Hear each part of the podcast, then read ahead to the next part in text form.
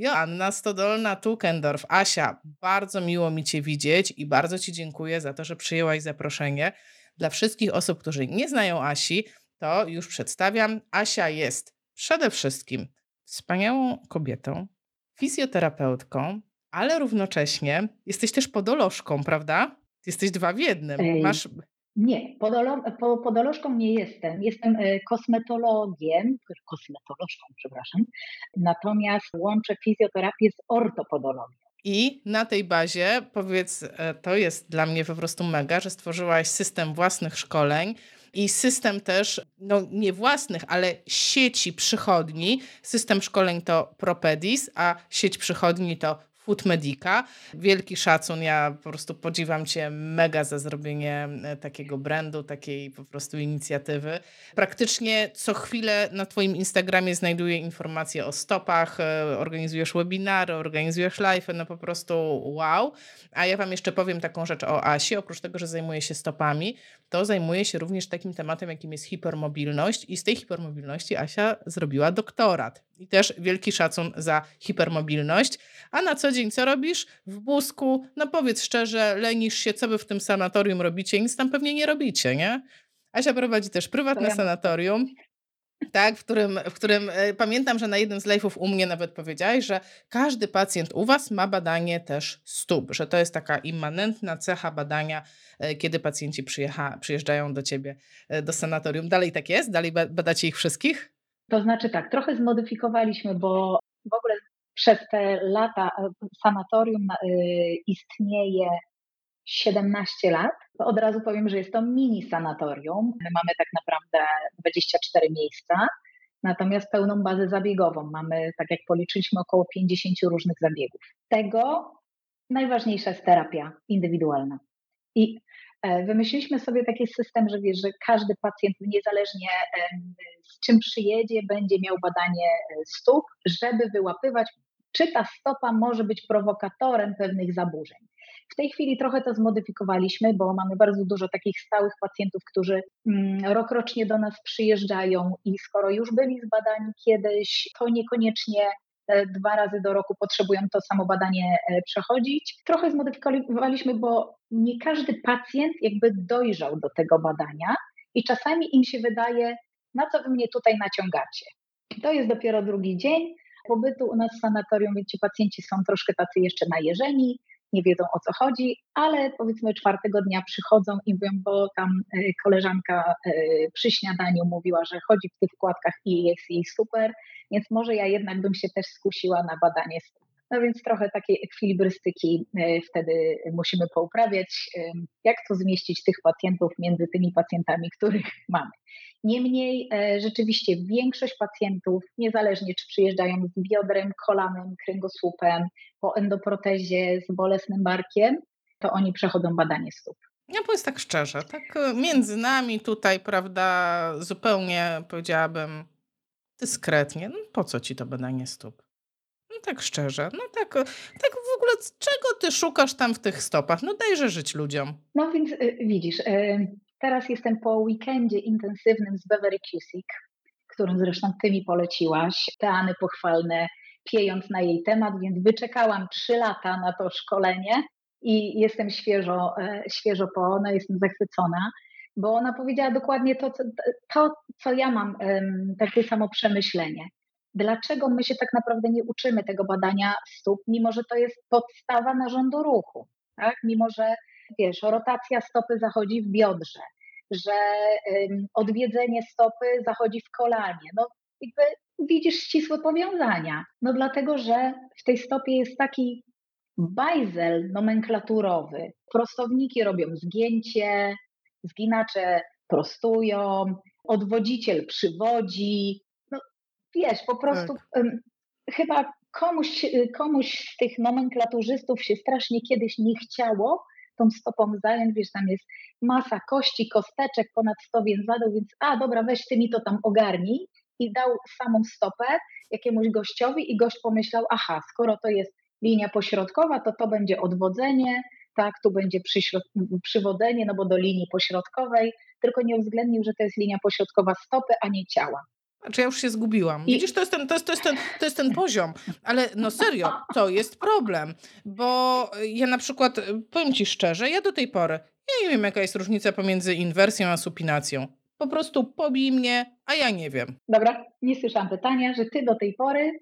Tak, I... do tej, ja do tej pory tak naprawdę nie wiem do końca, jaka jest roz, e, różnica pomiędzy inwersją a supinacją. Dla mnie to jest jeden i ten sam ruch. Ja po prostu widzę stopę, która się odkręca, żebym sobie spojrzała tam od spodu, co mi wlazło w palucha. No więc tu też jest bałagan nomenklaturowy, tak? Bo, bo podaje co innego, Bezery podawała co innego. To, co nazywamy supinacją w, jakby w polskiej nomenklaturze, ale też w anglosaskiej, to jest kiedy paluch idzie do sufitu, tak? czyli polskie powiedzielibyśmy odwracanie.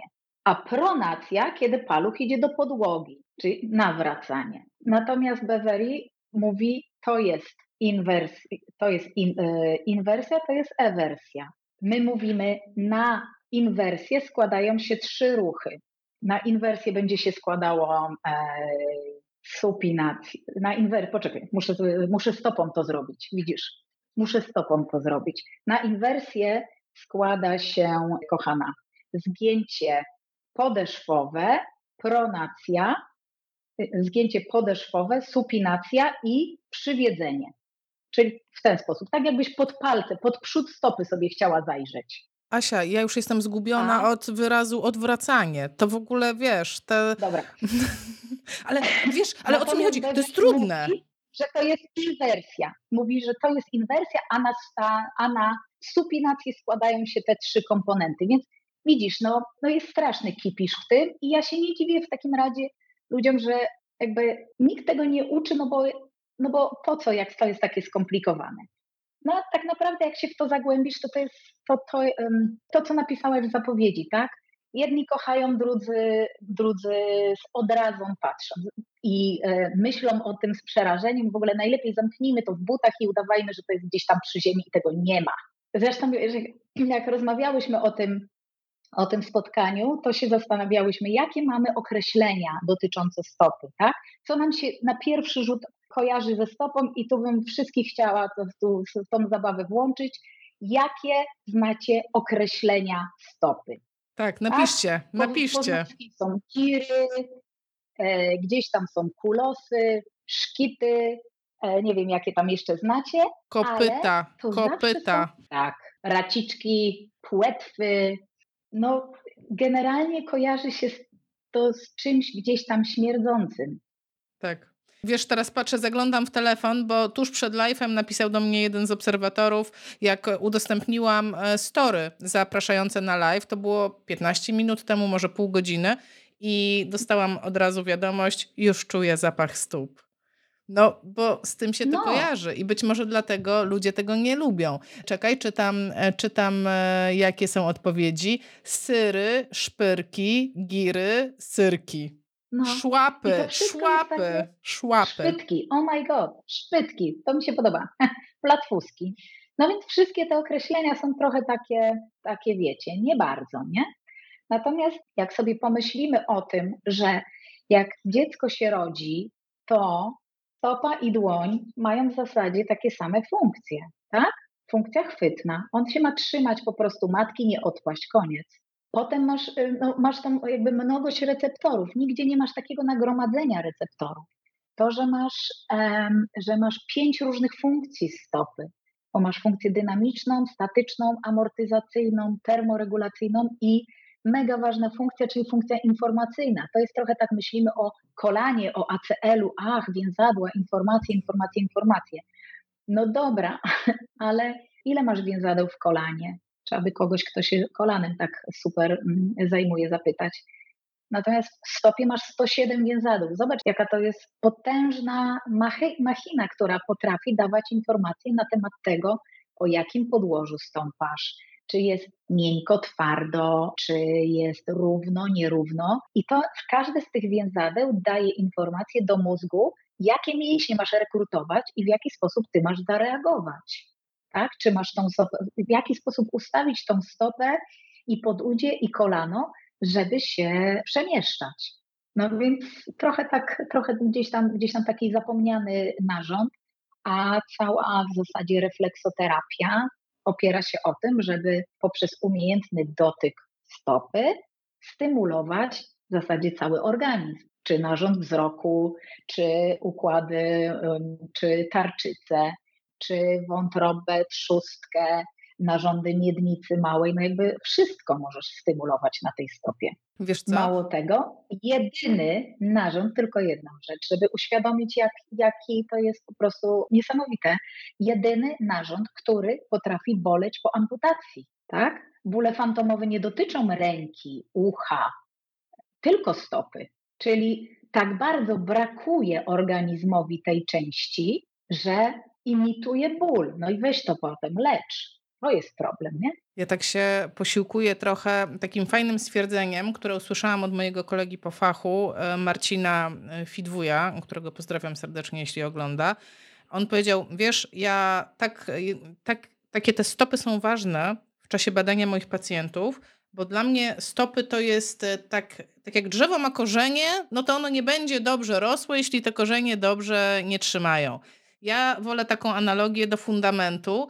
Jak ma mi dobrze stać dom, jeśli fundament jest fatalny, jakiś krzywy, jakiś e, skorodowany, ma dziurę, tak? No po prostu to się nie trzyma, no bo wszystko, co jest wyżej, wszystko, co się wydarzy biomechanicznie e, wyżej, będzie zależało od tego, jak się stoi. Zresztą, no wiesz, moja specjalność to są udary, więc tam ten problem stopy jest w szczególności wyeksponowany. W szczególności widzimy to, że ci pacjenci mają problemy z chodem, bo ta stopa nie funkcjonuje tak, jak powinna być. No ale dobrze, no ale wróćmy do tego pytania, od którego zaczęłyśmy, tak? Badasz wszystkich pacjentów, generalnie stopa uważasz, że mm, dla ciebie jest to jeden z głównych punktów zainteresowania. A uważasz, że tak serio po prostu każdemu pacjentowi trzeba by zbadać tą stopę, czy jednak doszukujemy się najpierw problemu, a potem patrzymy, czy tak skanujemy w głowie, czy stopa może mieć związek z tym problemem? Jak ty uważasz? Wiesz co, no to jest tak, że mamy wzorce wstępujące i wstępujące pewnych zaburzeń. Tak ja głównie pracuję z pacjentami bólowymi, y, z pacjentami z bólem kręgosłupa przed, po endoprotezach, po,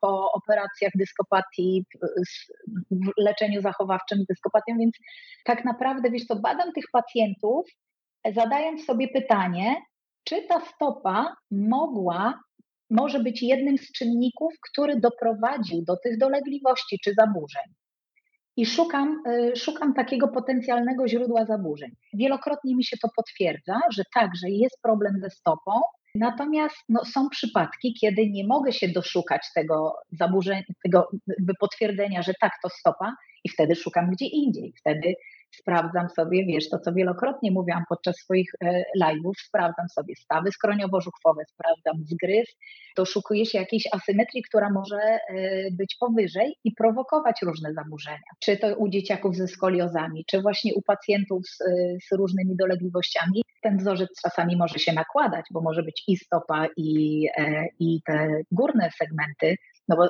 bo ruchowo staw skroniowo-żuchwowy to jest górny odcinek szyjny a tu jednak mamy receptory równowagi, które, które też determinują na, ustawienie naszego ciała. Więc wiesz, trochę taka, taki filtr nakładam, że no to sprawdźmy teraz, czy, czy ten wzorzec zaburzeń powstał od dołu, a jeśli nie, no to szukamy dalej. I to nie jest tak, że zawsze mm, u pacjenta znajdę, że, że jest ta stopa. Dzisiaj y, była taka pacjentka właśnie z z tak bolesną gęsią stópką, ale tak, że po prostu ja tylko przyłożyłam dłoń, a ona po prostu skakała. I mam takich pacjentów dużo bardzo. I wiesz, zwłaszcza przy, przy takiej stopie Mortona, gdzie jest, gdzie jest e, krótszy pierwszy promień, e, dłuższy drugi palec, dłuższy drugi promień, to się bardzo ściśle wiąże, no bo, bo to jest związane z mechanizmem hiperpronacji. Jak zaczęłam u niej dalej szukać i, do, i dotykać całych przywodzicieli, mówię, o, o, o, tu mi się lampka zapaliła, i czy pani miała kiedyś doplera robionego? Ona mówi, o rany, nie. Ja mówię, to ja bym wolała najpierw tu sprawdzić, czy nie mamy od strony żylnej czegoś, no bo taka tkliwość na całym przebiegu przywodzicieli, to tak wolę mieć, y, wiesz, wolę sobie to wykluczyć, niż potem się w coś władować. I odesłałaś panią? Tak. Nie przyjęłaś? Tak, tak. No.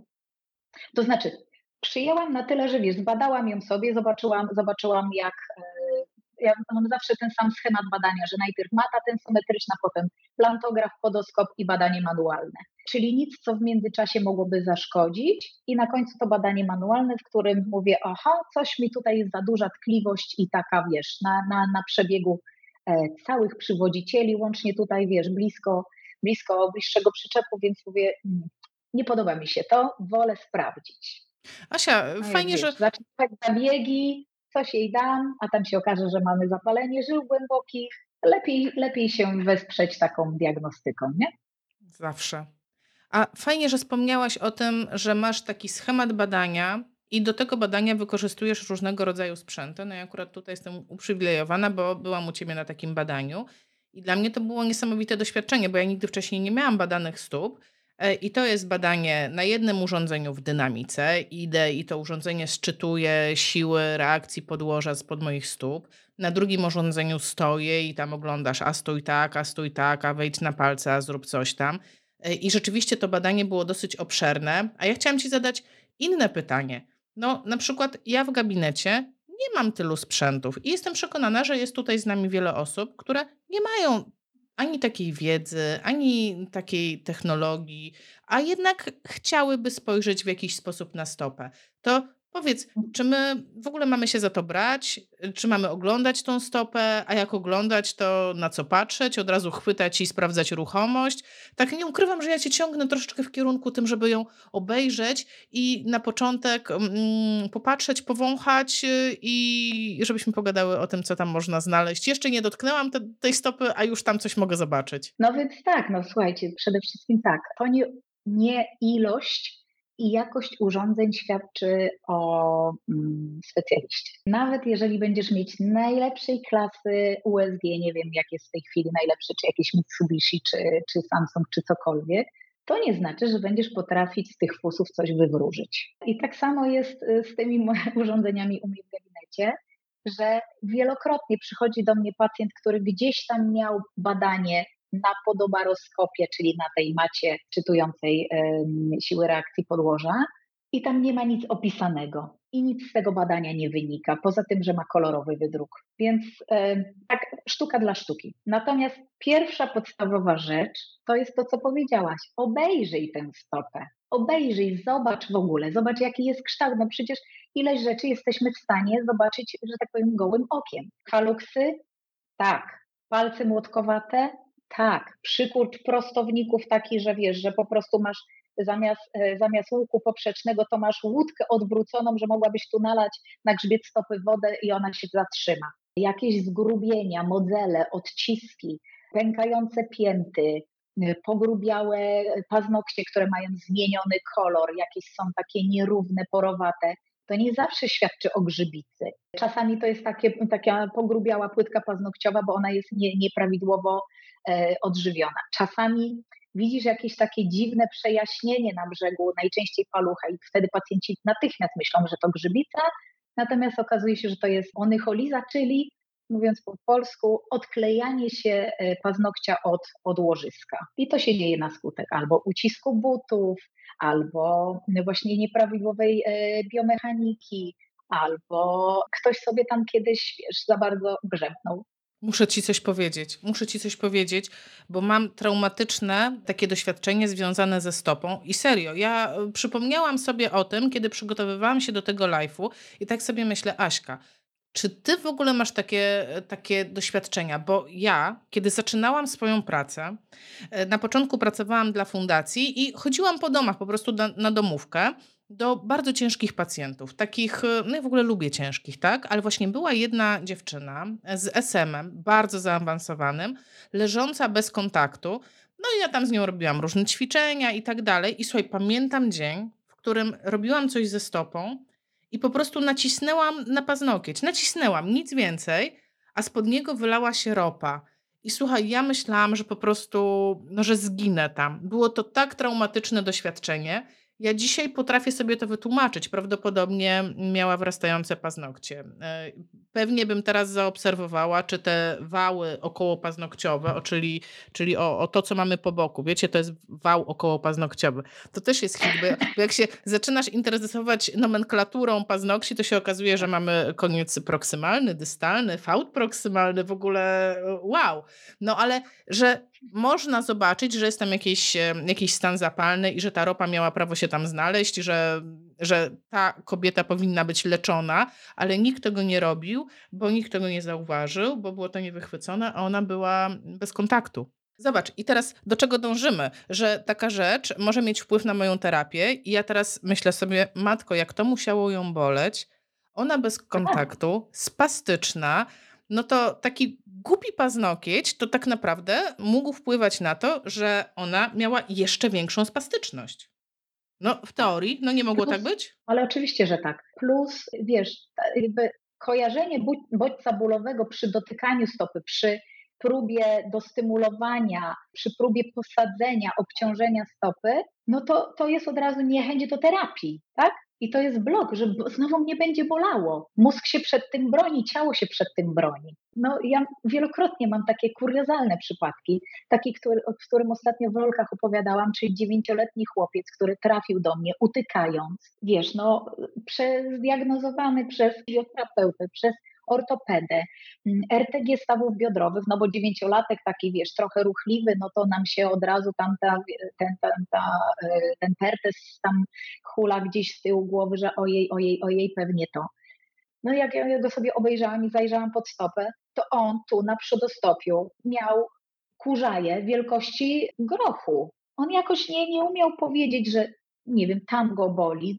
No, wiesz, to, to tylko dziewięciolatek, ale że nikt nie obejrzał tych stóp, nikt nie zobaczył jakby z jakiego mechanizmu on utyka, w którym momencie z tej stopy ucieka, że to nie jest obciążenie pięty, tylko on z przodostopy tak jakoś dziwnie zmyka. Wiesz, no dla mnie to jest kuriozalne, ale mam takich e, pacjentów i to dużo. Ale Asia, ja tylko przypominam, że w zeszłym roku, zresztą u ciebie w Footmetice, mój syn przez pół roku, bo tyle trwało leczenie kurzajki, pół roku leczył kurzajkę i on też się nie przyznał. Asia, on powiedział, że go boli, dopiero jak przykopał kurzajką w łóżko, i popłakał się z bólu. Mój syn jest nie, nie z płaczących. W ogóle to nie jest dziecko, które, które płacze, ale wtedy po prostu aż poryczał się z tego bólu i mówi: Mamo, coś jest nie tak. I teraz w ogóle domaga się regularnych wizyt u podologa. To, to jest w ogóle, to jest, uważajcie, wiecie, jak za, zaprowadzicie dziecko do podologa i jemu się spodoba i jemu będzie fajnie, że jemu ktoś w tej stópce tam grzebie i jest w ogóle git, to będzie się domagał e, usuwania każdej twardej skórki i w ogóle gładkich stópek e, i no dramat, dramat. On cały czas mnie śle, zapisz mnie do Janny Stodolnej. Do nikogo nie chce iść, to do ciebie tylko iść. No.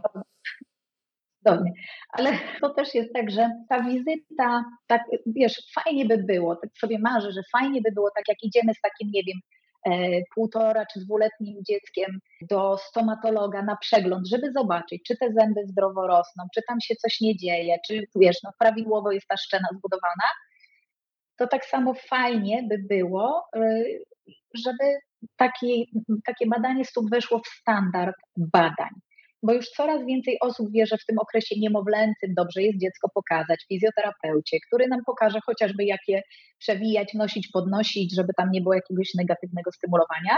Natomiast dalej gdzieś ta stopa, no kiedy my się nią interesujemy? No jak jest płaska, czyli to jest taki powiedzmy 3-4 latek, no kurde, już ma 4 lata i dalej ma platfusa, no ja cię kręcę. Potem, jeżeli w tym okresie wczesnoszkolnym nie wyłapiemy, że tam, nie wiem, buty jakoś nierówno zdziera, czy, czy jakiejś koślawości dużej, czy coś, no to tam dopóki nie zacznie boleć ta stopa, to w ogóle kto by się nią tam przejmował, nie? Natomiast tutaj jest bardzo dużo do zrobienia. No ale Asia, kto ma to robić? Zaczęłyśmy od tego, że tak naprawdę niewiele osób ma te sprzęty, ma tę wiedzę. Ja wiem, że ty to popularyzujesz, no bo teraz, żebym ja się na przykład wyszkoliła w tym, żeby dobrze badać stopy, no to y, musiałabym sobie zajrzeć, nie wiem, ofertę szkoleń z zakresu stopy w Polsce. Ty jesteś jedną z osób, które takie szkolenia organizuje. Zapisać się na takie szkolenie, pewnie skończyć jakiś moduł online, pewnie skończyć jakiś moduł naziemny, żeby rzeczywiście wiedzieć, co ja robię. No ale do nas trafiają te osoby i my nie mamy aż tak zaawansowanej wiedzy. No to może jest coś, na co w ogóle możemy spojrzeć. W ogóle, wiesz, no mamy te stopy przed oczami. Na co ja mam patrzeć w ogóle? No przede wszystkim, wiesz co, no patrzysz na skórę. Patrzysz na skórę, u dzieciaków, no to dzieci to jest trochę odrębna grupa, więc no, to, też jest, to też jest inny temat. Natomiast u takich pacjentów jak ty masz, tak, czyli masz pacjenta neurologicznego, to patrzymy na, na skórę i w ogóle na kształt tej stopy. Czy te stopy są symetryczne, czy tam nie ma, e, nie ma paluchów koślawych, czy nie mamy palców młotkowatych, czy opuszki są gładkie, bo czasami są takie historie, że na szczycie, jeżeli mamy młotkowate ustawienie palców, to na szczycie opuszka, tak na krawędzi z paznokciem robi się modzel, odcisk i on idzie w kierunku paznokcia. I to jest tak zwany odcisk podpaznokciowy. I teraz wyobraź sobie, że przy każdym naciśnięciu ten odcisk tam ci się, tak jakby ci ktoś wbijał coś pod paznokcie. Słabo, od razu nie? widzę udarowe stopy, od razu widzę te udarowe stopy, wiesz? Tak, tak. Czasami właśnie jest tak, że taka pierdoła i tu zaraz będę wam chciała, może, może od razu pojedziemy z tymi zdjęciami, co? Dawaj. A powiedz mi w międzyczasie, jaką najstraszniejszą stopę widziałaś? Masz traumę stopową, tak jak ja ropę spod paznokcia? Masz taką historię? Mhm, mam taką historię. Historia, słuchaj, jest taka. Przyszedł do mnie na wizytę, umówił się pan, który zadzwonił, w zasadzie syn zadzwonił. I tenże syn powiedział, że on mieszka gdzieś tam, o, teraz będzie ekstra. E, ten syn powiedział, że no on mieszka we Francji, a chciałby swojego tatę umówić, bo tacie się jakaś tam kropeczka na, na stopie zrobiła. I ja, słuchaj, przyszedł ten pan z tą czarną kropeczką, a okazało się, że tam jest zgorzel. Tam jest po prostu pół stopy martwiczej. Bo, pan, bo panu rzeczywiście zrobiła się ta kropeczka, tyle że pan jest cukrzykiem i pan się opiekuje swoją leżącą żoną. On miał pół stopy czarnej. Nie wiem, czy ktokolwiek z Was miał kiedyś wątpliwą przyjemność e, być w tym samym pomieszczeniu, w którym jest jakikolwiek fragment ciała ze zgorzelą. Jest to nie do wywietrzenia przez trzy dni. O kurczę. To jest tak, że nawet odporne osoby wymiękają. E, no wiesz, zakrapiasz e, olejkiem herbacianym maseczkę tak tuż pod samym nosem, bo inaczej no, jest to nie do wytrzymania. No i wiesz, i, i mówisz pacjentowi natychmiast do chirurga naczyniowego, no po prostu w te pędy, tak? A on mówi, ale ja nie mogę zostawić żony. Hmm. No i, i wiesz, i, i ty mówisz mu, tak, ale to zaraz pójdzie dalej i to grozi tym, że pan po prostu umiera w domu. I wtedy żona ma problem, bo leży z trupem i nie ma jak zadzwonić po pomoc. No bo jak? No, masakra, masakra. No, jak udało się Udało się, Udało widać się zdjęcie.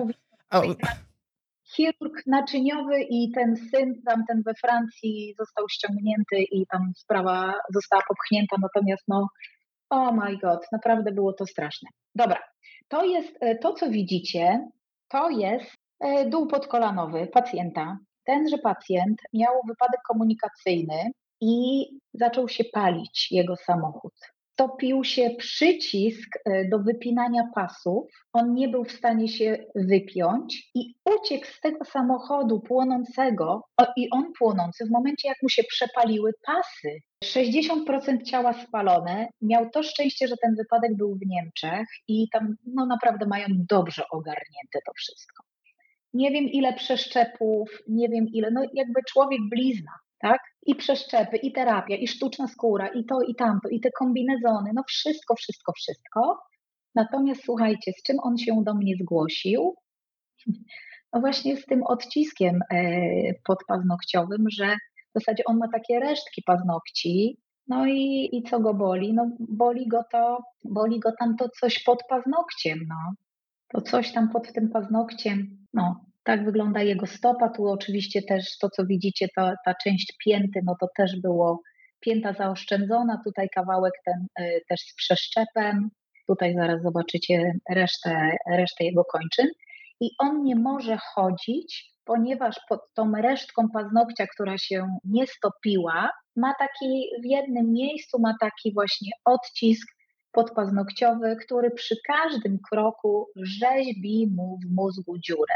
No bo to jest jednak pod paznokciem. No i, i, i tutaj właśnie pod tym, pod tym czwartym y, paznokciem, który jako chyba jedyny jest cały na samym koniuszku opuszka, jest coś, co mu przeszkadza. I zobacz, jaka jest skala problemu. Facet ma 60% ciała w bliznach, sztywnych, nieruchomych, ma, nie ma, no wiesz, zakresy ruchomości tam to w ogóle zapomni, ale on żyje, e, jeździ samochodem, jakieś takie dorywcze, e, trochę chałupnicze prace robi, nie chce być bezużyteczny, no tylko to coś mu przeszkadza bardzo, bo jak chodzi, to go boli żywotność tego człowieka i wola przetrwania jest no, no obłędna. No. Także takimi rzeczami się, z takimi rzeczami się spotykam. I to jest, to jest w sumie fajne. Albo na przykład pokażę Wam, y, z czym pacjenci potrafią przyjechać y, w butach. To też jest bardzo ciekawy y, przypadek pacjentki. Z, nie do końca wiadomo, bo, bo, ona, bo ona mi mówiła, że ona jest osobą E, jako dziecko była adoptowana, więc ona nie wie, czy ona miała NPD, czy stopy końsko-szpotawe, no jakby nie do końca wiadomo, e, wiadomo jaka tu jest historia. Natomiast to coś, co widzicie, te różne podkładki, to jest coś, co ona sobie codziennie wkłada do buta, żeby w ogóle móc chodzić. I to jest taka właśnie mm, jej metoda na to, żeby w ogóle móc chodzić, no bo, bo jej stopy wyglądają E, w ten sposób. Tam też, tam też e, z jakiego powodu się ona do mnie zgłosiła. Parę miesięcy wcześniej doznała skręcenia prawego stawu skokowego, czyli tego lepszego, dużo lepszego. E, w związku z tym musiała mocniej obciążać lewą nogę, tą, która jest niefunkcjonalna. No i, i jakby, wiecie, no, trochę bezradna, no bo jak tu obciążyć nogę, która jest o wiele, wiele krótsza i ona taką konstrukcję w tym bucie sobie musi, e, musi układać i ona naprawdę na tym się bardzo, bardzo ciężko chodzi. Tam też jest, są przykurcze zgięciowe, no w końskim ustawieniu ta stopa, e, dużo mniejsza, no w zasadzie no, no taka biedna, tak? E, Asia, no a, a przepraszam, zapytam, a dlaczego, mm, czy ona wyjaśniła, dlaczego nie korzysta z obuwia ortopedycznego, które można dostać no, na zlecenie od lekarza? Tak, ponieważ jest tak sztywne, że, że ją to wszystko obciera, że nie udało jej się do, dostać dobrego obuwia. Chodzi w porządnych butach, takich zakostkowych Salomonach. To, co myśmy dla niej zrobili, to yy, była taka wkładka właśnie z podwyższeniem, mięciusieńka, odciążająca, tak żeby ten przód był tutaj zupełnie, zupełnie mięciutki. Tam, tam są takie materiały, które zbierają nacisk i one się jakby nie zapamiętują tego nowego ugniecionego kształtu, tylko za każdym razem wstają. No i widzisz, i taki porządny obcas, tak, żeby to e, w tym końskim, końskim ustawieniu dociążyć w ogóle piętę, żeby złapać ten środek ciężkości pod piętą no bo, bo ta stopa się nie, nie odprowadza. Więc, no wiecie, to, to są takie jakby ekstremalne przypadki. Natomiast to, to, z czym każdy, każdy w gabinecie e, fizjoterapeutycznym może się spotkać, to są takie, powiedziałam, lajtowe. I tak jak tu widzimy, na paluchu po stronie, po stronie przyśrodkowej takie tam zgrubienie na skórka, pod pierwszą głową kości śródstopia, pod piątą, gdzieś czasami się pojawiają tutaj pod drugą. Tak. I to, to są najczęściej modzele. Różnica między modelem a odciskiem, że model to jest po prostu taki zgrubiały naskórek, odcisk zawsze będzie miał korzeń, tak? czyli taki punktowe, e, punktowe jeszcze zgrubienie, które tam głębiej wchodzi i, i, i warto e, to usunąć u podologa, no bo żeby tego nie hodować i wtedy jak zabezpieczymy wkładką, no to szansa, że to będzie mniej narastało. Ale wszystkie takie rzeczy świadczą o miejscowym e, nadmiernym nacisku. Jeżeli zobaczymy, zaraz wam, tu, zaraz wam tutaj taką ciekawą stopę pokażę. O, jeżeli zobaczycie tak jak w tych stopach, jak patrzę, zobaczcie, na przyśrodkowej powierzchni palucha taki, y, taki właśnie placek. Pod drugim stawem śródstopno-palcowym i na jednej i na drugiej stopie, taki charakterystyczny.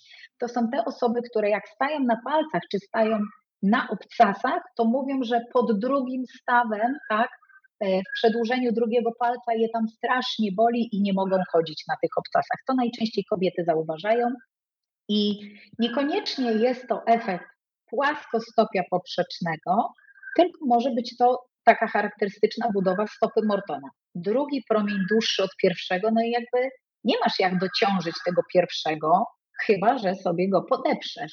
Najczęściej to, co będziecie widzieć, to są właśnie takie rzeczy. Dużo rzadziej, dużo rzadziej to będą, to będą właśnie takie, takie rzeczy, z którymi się spotykacie. Te, które, które pokazywałam, no bo to też są jakieś takie wyjątki. To, na co warto zwrócić uwagę, no to postawić sobie pacjenta tyłem do siebie i zobaczyć, jakie jest osiowanie w stawie skokowym, tak?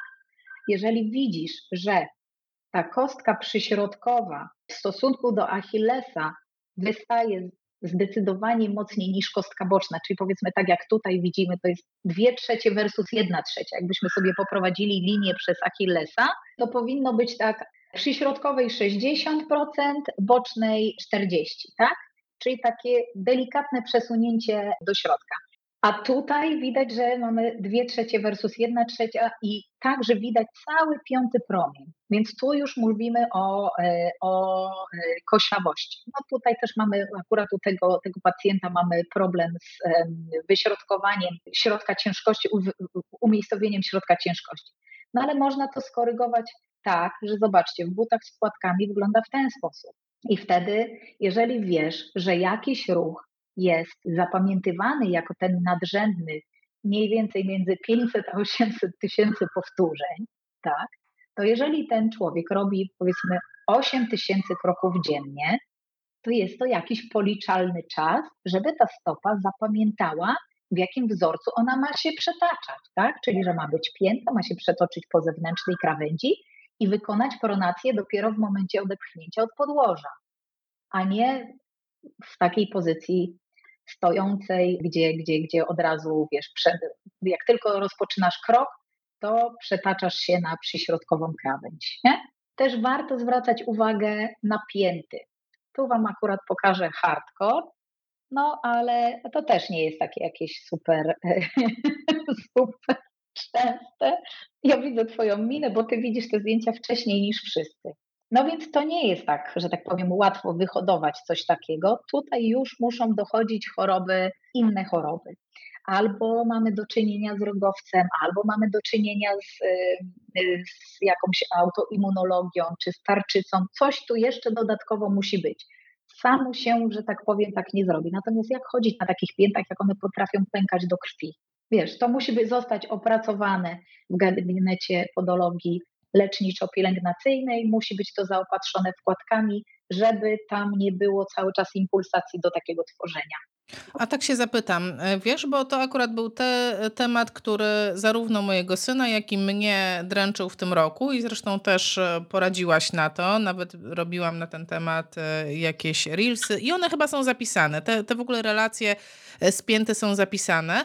Nam w tym roku popękały z synem pięty, w ogóle niebywałe. Dlaczego o tym mówię? Dlatego, żeby mm, też tak jakby umiejscowić fizjoterapeutę w takiej sytuacji, że, e, czyli wrzucę nas na chwilę, e, e, żeby umiejscowić tak. tego fizjoterapeutę w takiej sytuacji, gdzie no, ja patrzę na tą piętę, widzę pęknięcia, no i takie jak pokazujesz po mojej w tej chwili prawej stronie, no to one są patologiczne, no ale że mogą się na przykład zdarzyć pęknięcia, które patologiczne, no nie są, bo tak jak nam powiedziałaś, w ogóle no my to byliśmy przerażeni. Boże, dlaczego nam pękają pięty? No w ogóle to jest niemożliwe, jesteśmy za młodzi na takie rzeczy. Czy jeszcze będziemy grać na skrzypcach? A ty spokojnie wtedy powiedziałaś, yy, sandały nosicie, tak? No, no, jasna sprawa, że nosimy sandały. I faktycznie to było tych sandałów. I rzeczywiście, e, zarówno Szymon, jak i ja wyleczyliśmy sobie pęknięcie pięty, tylko że to było zupełnie inne pęknięcie. To było pęknięcie, które po prostu było pęknięciem, to była normalna pę- pięta, która sobie pękła, można powiedzieć. A to, co pokazałaś, no to jest, no to nie był najmilszy widok z dzisiejszego dnia. Nie, Nie, nie, nie. No ale też, y, no też zdarzają mi się takie kuriozalne sytuacje, typu przychodzi do nas, przychodzi do nas do gabinetu facet, który mówi, słuchajcie, jesteście ostatnią deską ratunku, bo chcą mi amputować palucha. Mówię, jak to? Amputować palucha, rany boskie, człowieku, nie daj sobie. On mówi, no od półtora roku jeżdżę i szukam pomocy. Mówi, byłem w Polsce w iluś różnych ośrodkach. Mówi, co mu się, co mu się zrobiło? Gdzieś tam wakacje jakieś, ten na coś nas, nas stanął, zrobił sobie rankę na paluchu. No, zakleił plastrem, wiesz, zdezynfekował tym, czym pił. Miało działać dalej. No ale ciapie się to i ciapie, i ciapie. No to poszedł, poszedł do dermatologa, dostał jakieś mazidło, dalej się ciapie. No i tak e, od jednego do drugiego, do czwartego i, i, w tom i z powrotem. W końcu z małego czegoś zrobiła się rana. No i mu się to cały czas coś sączyło. Mówi, no przyszła zima, był na nartach, mówi, jakieś tam podokliniko we Włoszech, poszedł, oni mówią, e, no amputować. Gość ucieka, No i pojechał w Polsce jeszcze gdzieś, w różne miejsca. No, pokażę wam tego e, człowieka, no bo to wcale nie było jakieś hardcore. No, myśmy, zrobiłyśmy mu wkładkę. Zrobiliśmy mu wkładkę z mięciusieńkim wyściełaniem, tutaj takie wiesz, po prostu, a, no, taki poron, czyli taki materiał, który, który się tak fajnie poddaje, można by się nim naobkładać, wiesz, jest taki mięciutki i fajny. Dwa tygodnie później wjeżdża najpierw na ręcze kwiatów, potem kosz jakiejś pyszności i facet mówi, dziewczyny, ja was kocham, jadę na narty, bo mam wyleczonego palca. Mam ciarki. Więc no, no, to są takie fajne to są rzeczy, no bo to ten palec wcale nie był jakiś, jakiś dramatyczny, taki, no może dla was y, może będzie trochę gorzej. Natomiast jakby no ja trochę jestem przyzwyczajona. No, nie, nie, wygląda strasznie, na totalnie niedoświadczone i w ogóle nie... To już tam te pozostałości, pozostałości po tych dwóch tygodniach, że no coś tam było, no ale kurczaki, no to nie jest do amputowania, no. Natomiast to w jaki sposób stopa potrafi się do amputacji dopasować, to jest niebywałe i tu Wam pokażę, najpierw Wam pokażę y, plantogram, czyli te odbitki takie, które robimy. Pacjent przechodzi przez takie urządzenie, na którym, pod którym jest e, papier, to urządzenie jest natuszowane, no i zostawia swoje ślady. No i prawa stopa tutaj jest zdrowa, w lewej stopie pacjentka doznała w dzieciństwie amputacji. I teraz, proszę Państwa, pytanie brzmi, który palec został amputowany? No jakieś powyżej dwa, trzy, cztery, pięć. Mhm. Ktoś da więcej? Dawajcie, piszcie. Ktoś Turbodiagnoza, turbodiagnoza w komentarzach, a ja wykorzystam ten czas, bo z opóźnieniem zobaczymy komentarze. Asia, a co jest pierwsze w Twoim odczuciu? Jajko czy kura? O co mi chodzi? Co jest pierwsze? Pierwszy jest odcisk, czy rana, czy owrzodzenie i potem zaburzenie ruchu, czy pierwsze jest zaburzenie ruchu i na skutek tego zaburzenia mamy e, odcisk, ranę, e, chociażby jak te paznokciowe, jak ten pierwszy pacjent, którego mówiłaś, e, omówiłaś, ten poparzony, no to myślisz, że on co, no po prostu miał jakiś tam przykurcz, że ten palec się tak ustawiał i najpierw była mechanika, a potem mu się zrobił odcisk pod paznokciem, czy, czy najpierw to on on miał, y, no nie wiem, nie wiem, jak uważasz? Wiesz co, czasem jest tak, czasem jest tak. Czyli tak jak zawsze, wiesz, nasza ulubiona odpowiedź, to zależy. To zależy. Już ci, mówię, zależy, jakie są, już ci mówię, jakie są jego, odpowiedzi. Ewa mówi... Nazwiska, nazwiska osób, które, które były w e, webinarach u mnie, więc... A, widzisz?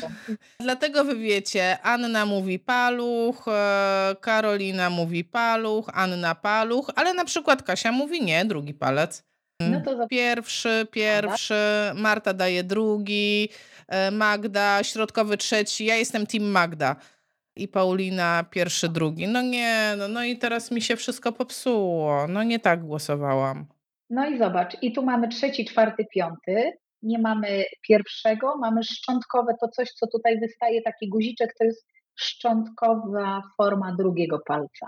To dlaczego na tej odbitce w rzucie pierwszego promienia było widać tam coś, prawda? Tak no to wróćmy sobie do, do tamtego, żeby sobie uświadomić, wiesz, rola pierwszego promienia, tak? Tak niedoceniana. Jeśli nie mamy pierwszego promienia, czy w zasadzie, jeśli nie mamy palucha, a mamy pierwszą kość, to palec drugi bądź nawet trzeci będzie próbował ustawić się do odbicia w rzucie pierwszej kości śródstopia, bo my tylko z tego miejsca jesteśmy w stanie wykonać efektywne odbicie.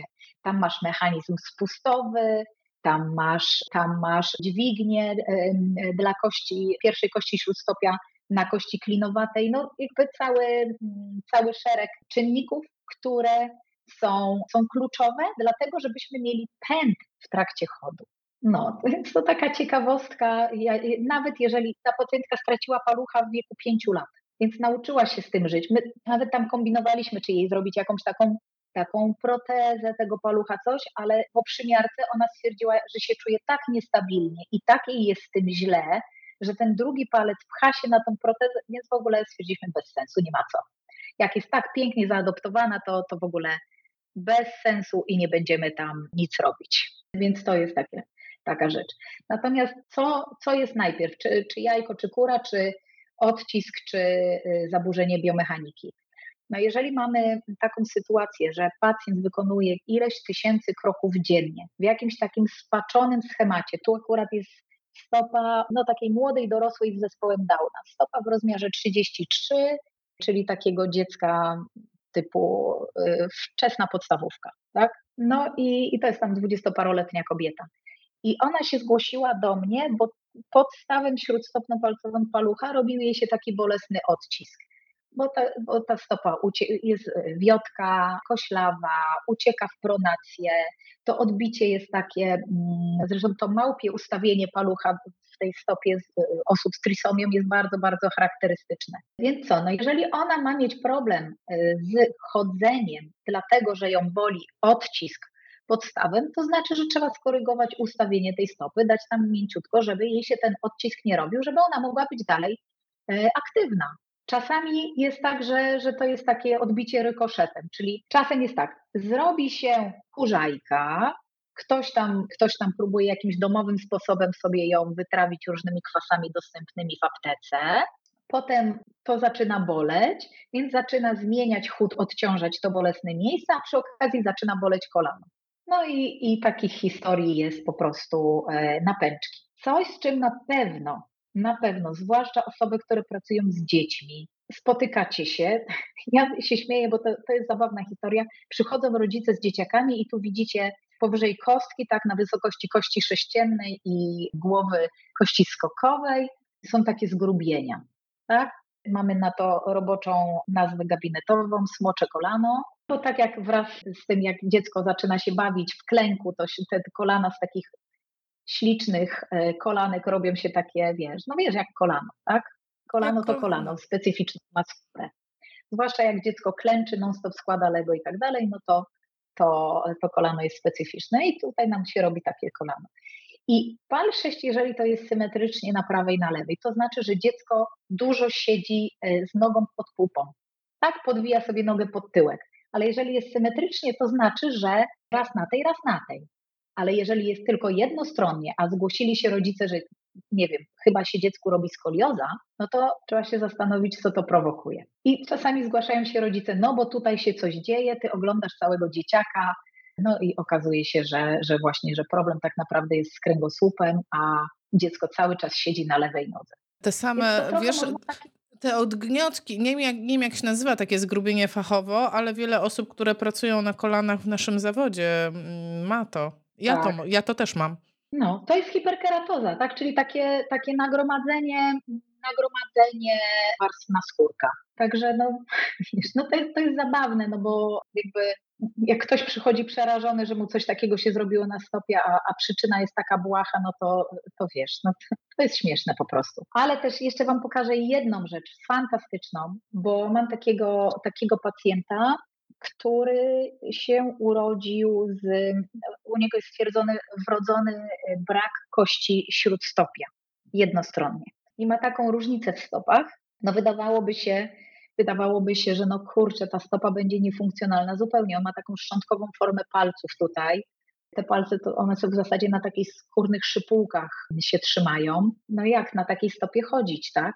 A jak sobie zrobiliśmy badanie, no to jest, to jest w ogóle fenomen i to, to świadczy o tym, jak, y, jakie zdolności adaptacyjne w ogóle ma nasz organizm, że mimo tej różnicy wielkości, na szczęście nie ma, nie ma asymetrii długości kończyn, mimo tego, że ta stopa kończy się na stawach wstępu, czyli y, mamy tu kości klinowate, mamy kość y, sześcienną. No i zobaczcie sobie teraz na odbitkę plantograficzną, w jaki sposób ta mikrostopa pracuje. I to jest po prostu, wiesz, no to jest unbelievable.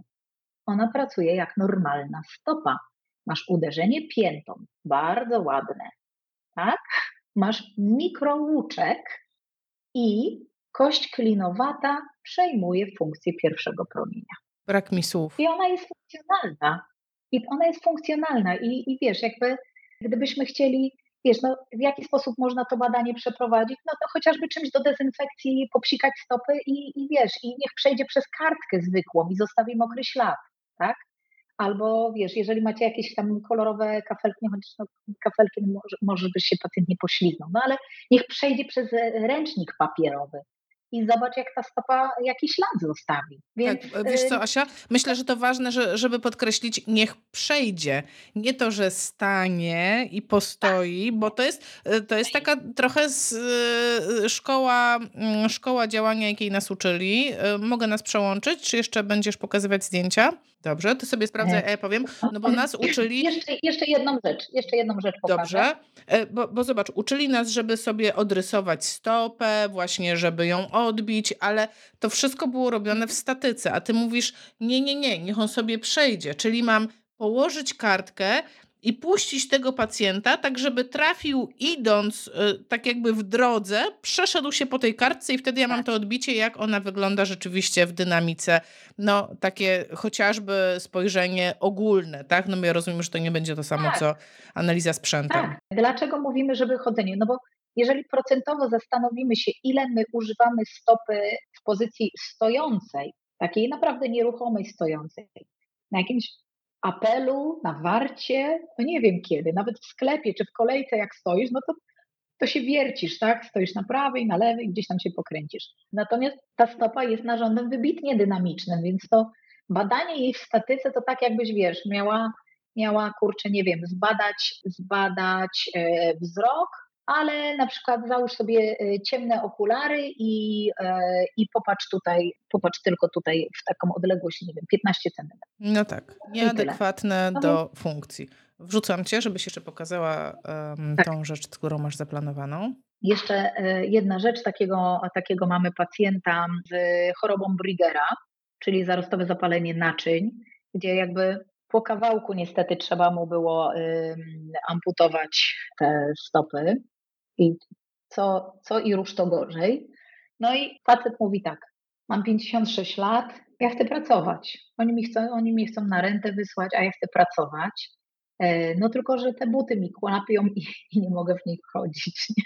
Mówi, więc y, potrzebuję, takie, potrzebuję coś takiego do butów, żeby mi ta stopa nie jeździła, y, żebym ja mógł chodzić, bo ja chcę pracować. A więc takim jakimś tam technicznym w jednym z sanatoriów no to co? No to trzeba uzupełnić ten brak we wkładce, żeby mu ta stopa w środku nie jeździła, nie? Czyli to są no, podwyższenia, no, wiesz? To są, to są, to są. E, tak, to a, są podwyższenia. Tak, na, w zasadzie na wysokość, e, tak jak powinien być e, paluch, to to jest na wysokość, żeby to nam stopowało, żeby nie, nie przesuwała się ta stopa do przodu. Także to jest, to jest też fajne, że wiesz, człowiek, człowiek z takimi, z takimi rzeczami mówi, nic mnie nie boli jest ok. Grubo. Także. Grubo. No. Asia, ja tak jeszcze zadam, zadam Ci pytanie, bo rozumiem, że to było Dobrze. ostatnie zdjęcie z, ze zdjęcia, jakie przyszykowałaś dla nas. O, świetnie, jesteś już. Powiedz mi, ile trwa Twoje szkolenie? Teraz widziałam, że promujesz jedno ze swoich szkoleń. Ile ono trwa? Wiesz co, tam jest osiem modułów, więc czy ktoś je sobie przerobi w miesiąc, czy w rok, no to jest, e, bo to jest szkolenie online, tak? Jakby cała koncepcja była taka, że kiedyś mieliśmy szkolenie, które, które powiedzmy trwało tam weekend. No ale wiesz, jak masz szkolenie weekendowe, no to tak, musisz trochę wykładów, trochę ćwiczeń, trochę wykładów, trochę ćwiczeń, tu ci się przeciągnie, tu coś tam. Dużo, dużo osób, które brało w tym udział, no to są dziewczyny, które mają małe dzieci, jest zawsze problem, dziecko się rozchorowało, zostawić, nie zostawić, serce boli i tak dalej. Więc powstał taki pomysł, przed którym ja się początkowo bardzo wzbraniałam, no bo jak to szkolenie takie stricte praktyczne przenieść do online'u?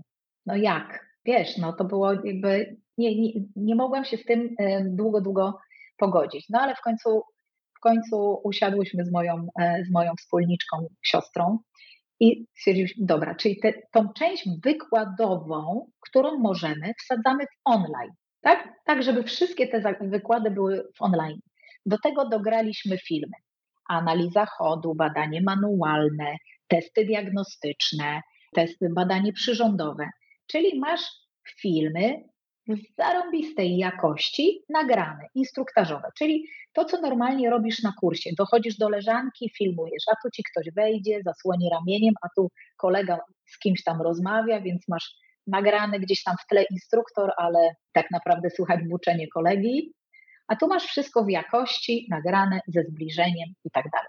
Więc cała ta część wykładowa jest częścią online'ową, no i oprócz tego jeszcze dla tych osób, które stwierdzą, że y, chcą to przećwiczyć na żywo, no to są warsztaty, warsztaty takie jednodniowe, tam już w ogóle nie ma teorii, tak? Przychodzimy, mówię cześć, cześć, cześć, bach, bach, bach, mamy leżanki i wszystko ćwiczymy. No i ćwiczymy wszystko to, co jest w kursie, czyli palpacja stopy, gdzie masz którą kość, gdzie masz który mięsień, gdzie masz którą część. To sobie rozrysowujemy na stopie. Jest badanie manualne, jest potem badanie przyrządowe, czyli ten podoskop, plantograf, no i potem jest analizowanie każdego, każdego wyniku, tak żeby sobie to ludzie umieli zrobić w gabinecie.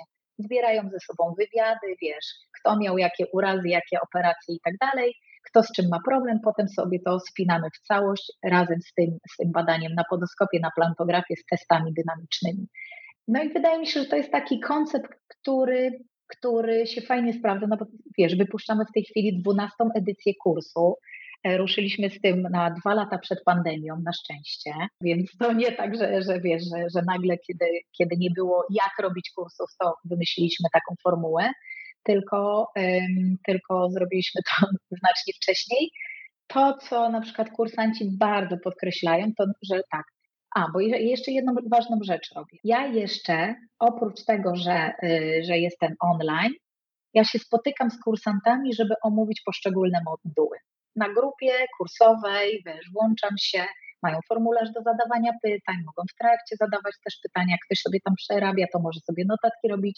I ta grupa rzeczywiście jest taką żyjącą grupą, gdzie, gdzie e, się coś dzieje, gdzie ktoś, ktoś tam o coś pyta i, i jest fajna dyskusja. Więc trochę też tak kursantów przeprowadzam przez to, żeby e, wiesz, nie zależy mi na tym, żeby, żeby ten kurs gdzieś tam szedł, tylko zależy mi na tym, żeby ludzi nauczyć.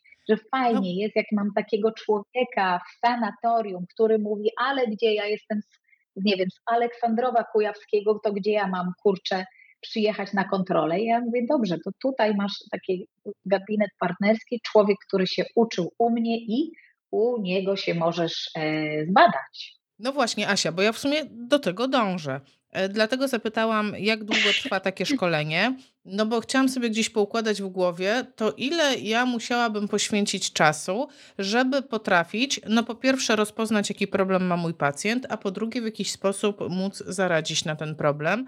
E, I wiesz, i od razu mi się ciśnie takie pytanie na usta, e, czy zaradzenie temu problemowi musi się zawsze wiązać e, ze zrobieniem mu wkładek? No bo na przykład może ja, nie wiem, jestem fanem ćwiczeń i wolałabym ćwiczyć, no ale z drugiej strony też wiem, czy czasami te wkładki są potrzebne. Czasami wiem, że, że właśnie w drugą stronę, że właśnie nie wkładki, tylko ćwiczenia, bo to wiesz, też jest teraz troszeczkę, mm, przynajmniej tak jak ja obserwuję, jest taki hype na wkładki. Każdy chciałby wkładki. I ja też na tym hypie przyjechałam do ciebie i mówiłam, o mojemu synowi wkładka. To mówisz, nie, nie, daj spokój, niech poćwiczy.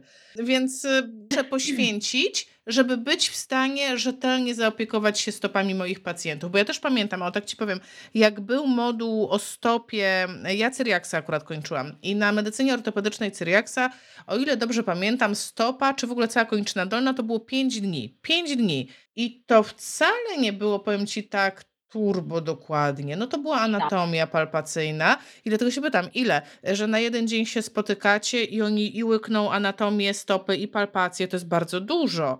Czy jednak to jest troszeczkę więcej, czy no Jak to widzisz? To jest tak, że warunkiem uczestnictwa w e, warsztatach jest przerobienie online, bo tak to będziesz, wiesz, to tak jakbyś przyszła na warsztaty, nie wiem, kurczę z jakiejś fizyki kwantowej, czy tam, nie wiem, praktyczny kurs prowadzenia samolotu, zanim jeszcze się dowiesz, y, nauczysz, gdzie jest jaki, jakiś guzik na kokpicie.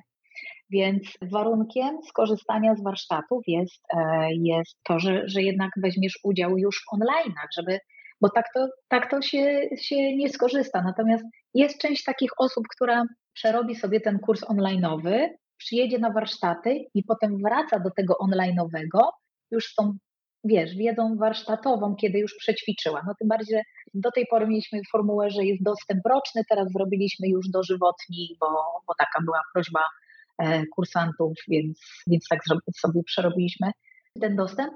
Ale to jest tak, że jeśli rzeczywiście, ja, właśnie to, to jest super, e, super, e, byłam naprawdę zachwycona tym kursem Beverly QC, bo ona, jakby ja zrobiłam to tak samo, jak ona ma to zrobione, tak? Uważam ją za mega mistrza, a zaczęła dokładnie od tego, od czego się u nas zaczyna kurs. Anatomia i biomechanika. I jak tego nie przebrniesz, to w ogóle nie masz po co iść w wady stóp, w badanie i tak dalej, bo musisz mieć bazę, musisz tak naprawdę zapoznać się z tym, co jest najważniejsze, czyli jak ta stopa jest zbudowana, co gdzie masz, jakie masz ruchy, czego się spodziewać w ogóle. Jak nie poznasz tego pierwowzoru, to skąd masz wiedzieć, że to coś jest odstępstwem? Więc, więc wiesz, część osób mi zarzucała, a po co anatomia, a po co takie proste rzeczy? Ja mówię, tak, to proszę, masz moją stopę i proszę cię teraz mi tutaj yy, odszukaj coś tam, nie? Albo zbadaj mi, proszę cię, yy, ruchomość w stawie, nie wiem, chociażby sześcienno, yy, sześcienno-łódkowaty. No i wiesz, no. I potem się zaczynają schody. No więc, więc to, jest, y, to jest tak, że, że część osób mówi, a po co, po co, a potem się okazuje, że to po co, po co jest najpotrzebniejsze. To tak jak wiesz, tak jak e, właśnie e, bardzo często w ćwiczeniach typu masz ćwiczenia core. Nie ma pracy z korem, dopóki nie ogarniesz oddechu. To w ogóle, no i, i wiesz, i czasami się bujasz z tym oddechem przez pierwsze trzy spotkania, a pacjent już cały w nerwach, to co my będziemy w końcu ćwiczyć, czy nie? No to się okazuje, że jednak tak, będziemy ćwiczyć, tylko jak w końcu się człowieku nauczysz oddychać. Tak. Asia, ostatnie pytanie, zamykające, bo nie wiem, czy wiesz, że rozmawiamy godzinę i 14 minut. Także ostatnie, pokazałaś nam dużo zdjęć, e, często robiących duże wrażenie, ale to jest tak, że jak e, poprosimy pacjenta, żeby zdjął skarpetki, to my się możemy spotkać z tymi widokami i my to zobaczymy. Poczujemy dziwne zapachy, które nie będą charakterystyczne dla takiej powiedzmy normalnej, spoconej stopy, tak? No bo każdy mniej więcej wie, jak pachnie normalna, spocona stopa. To powiedz na zakończenie, co zrobić, gdzie odesłać pacjenta, kiedy widzimy, że coś tam poszło nie tak. Kiedy widzimy właśnie te, mm, no bo jak widzę tą hiperkeratozę, tak, dobrze zapamiętałam, no to, to powiedzmy jest jakaś fizjologia, no ale jak już widzę jakieś takie y, mega odciski, bolesne i wiem, że to nie jest robota dla mnie, to dla kogo to jest robota? No wiesz, tutaj są gabinety, które się w tym specjalizują, tak? I tak jak, tak jak e, no, przeze mnie współtworzona Food Medica, my łączymy fizjoterapię z ortopodologią, z podologią leczniczo-pielęgnacyjną, czyli mamy, mamy tych podologów, którzy się zajmują skórą, paznokciami, a my się zajmujemy właśnie badaniem biomechaniki stopy. Pod kątem tej biomechaniki stwierdzamy, czy właśnie, czy bardziej ćwiczenia, czy bardziej terapia stopy, czy wiesz, trzeba popracować manualnie, czy trzeba zrobić wkładki. W tej chwili takich gabinetów jest dosyć dużo, bo, na, bo, bo takich gabinetów partnerskich Propedis e, mamy w tej chwili około 40 na terenie Polski, w, e, ale też Wielkiej Brytanii, teraz Irlandia dołącza. Więc, więc trochę tych gabinetów jest. Są też gabinety, które pracują na innym systemie wkładkowym. Co jest ważne, żeby, żeby to nie było badanie, wiesz, postawią cię na podoskopie i dacyt, tylko żeby to rzeczywiście było badanie najfajniej, jeżeli to robi, to robi fizjoterapeuta i uwzględnia, i uwzględnia, e, przeczytałam komentarz Marcina. Marcin zawsze tak jest. Sorry. Jeśli uwzględnia całość człowieka, nie tylko stopę, tak? bo my nie możemy tej stopy oderwać. Musimy zbadać tak naprawdę całego człowieka. Zbadać, zobaczyć, jak jest ustawiona miednica, czy jest symetryczna, czy jest kręgosłup, czy jest łopatka ustawiona symetrycznie, tak żeby czegoś nie przeoczyć, zwłaszcza jak przychodzi do ciebie dzieciak i ma jednostronną koślawość, to dla mnie już jest sygnał alarmowy, patrz na kręgosłup. No więc, więc gdzie odesłać? Do gabinetów, które specjalizują się w ortopodologii, gdzie rzeczywiście, rzeczywiście będą na tą stopę patrzeć może na całego człowieka przez pryzmat stopy. O, w ten sposób powiem. Wspaniale. E, Asia, szybkie... Mhm. Tak wiesz, ja już chcę z jednej strony kończyć, bo e, Marcin, to informacja dla was, e, tak. to jest mój mąż, który potem z tego nagrania zrobi podcast, który będziecie mogli wysłuchać i wytnie wszystkie nasze y, wytnie wszystkie twoje kaszlnięcia. Już widzę, że jest podekscytowany tym, że będzie wszystko wycinał. Tak, tak, tak, on tak czyści podcast. E, i dzięki temu, jak słuchacie to na podcaście, to jest takie gładkie i czyściutkie i przyjemne, no ale zajmuje czas, a im dłuższa rozmowa, tym więcej czasu. Asia, strzelę w ciebie dwoma pytaniami szybciutko. Ja wiem, że one nie są do rozwiązania prawdopodobnie na live, ale chociaż powiesz, gdzie iść. Agnieszka pyta, jak najlepiej pozbyć się kurzajki między palcami? Iść do gabinetu podologicznego i niech to zrobią za ciebie wymrażanie bądź elektrokoagulacja. Nie robić tego na własną rękę, bo ta skóra między palcami jest tak delikatna, że tam zrobisz ranę. Więc gabinet podologiczny, pamiętaj, kurzajka to wirus, czyli jest obniżona odporność. Potwierdzam zdecydowanie to leczenie długie, ale te kurzajki znikły i nie wracają. No i pytanie od Martyny. Martyna była u mnie na kursie w ten weekend. Pozdrawiam serdecznie i rozmawiałyśmy o piętach Haglunda. Co zrobić z piętą Haglunda? W ogóle to wiesz, no to było jedno z pytań na ten live, ale ja już nie mogę je zadać, bo mamy godzinę 18, no bo to jest coś, co widzę. Po prostu no widzę, no patrzę na tą piętę. Teraz ha, pięta Haglunda to jest taka, że taka, taka wystaje do tyłu ta pięta. Tak jakby tak, e, tak jakby miało się przypiętą ostrogę z, własne, z własnej kości. Dobrze tłumaczę? Taką kutyłowi. Trochę, takie, takie jakieś tam jajo przypięte do pięty. Więc powiem tak, na temat pięty Haglunda Kaja Lewczuk, czyli jedna z naszych terapeutek, prowadziła nam wewnętrzne szkolenie, trwało półtorej godziny. No i to rozwiązuje temat. Ale dobrze, to Asia, to już ostatnie pytanie zadam w takim razie. Jak widzę jakąś taką... Ona na temat, na temat tej pięty Haglunda. No ale jak widzę, widzę jakąś patologię, widzę właśnie tego Haglunda, czy widzę ten palec Mortona, tak, że ta kość śródstopia pierwsza jest krótsza od drugiej, wyraźnie krótsza. To znaczy, że ja zakładam, że to jest patologia i że mam to leczyć, czy jednak szukam e, odpowiedzi, a jak ty sobie człowieku w tej sytuacji radzisz? No bo pokazałaś nam takie przypadki, że jednak ci pacjenci tutaj, ten nie miał w ogóle kości śródstopia, a chodzi względnie normalnie, no to, to czymże jest Haglund przy takim problemie? To znaczy, wiesz, no punkt widzenia zależy od punktu siedzenia. Dla tego pacjenta, jeżeli to jest rzeczywiście Haglund, Haglund i to go boli, to jest to duży problem. Więc teraz trzeba zróżnicować, czy jest to pięta Haglunda, choroba Haglunda, czy jeszcze coś, tak? Czy tam nie mamy, wiesz, jak, na jakim etapie to, to jest i bo to się różnie leczy. Więc to zależy. Od tego, Asia, to jest więc to zależy. To, to zależy. To zależy. No tak, Martyna, y, ja bym, ale to znowu jest ta sama porada, zgłosić się do specjalisty, który zęby zjadł na Haglundzie. Tak, Wspaniale. tak, tak, jak najbardziej. I wiesz, i chociażby te stopy Mortona, jak się zacznie je zauważać, to trzeba pamiętać, że one zawsze wprowadzają dodatkowe ruchy do łańcucha kinematycznego, czyli warto tam zbadać kolano, warto zbadać, warto zbadać stawy krzyżowo-biodrowe, miednice, bo to są ci pacjenci z bólami krzyża. Asia, bardzo, bardzo Ci dziękuję. To był fascynujący wieczór, jak zawsze z Tobą. Jestem przeszczęśliwa, że znalazłaś czas i odwiedziłaś fizjopozytywnych. Was zapraszam, żebyście sobie poczytali o tym, co Asia proponuje na swoich szkoleniach. Udało mi się podpiąć na samej górze komentarz. Nie mam pojęcia, jak to zrobiłam, ale po prostu e, odkrywam właściwości Facebooka za każdym razem. E, zapraszam Was serdecznie na następny live. Zapraszam Was na stronę Asi.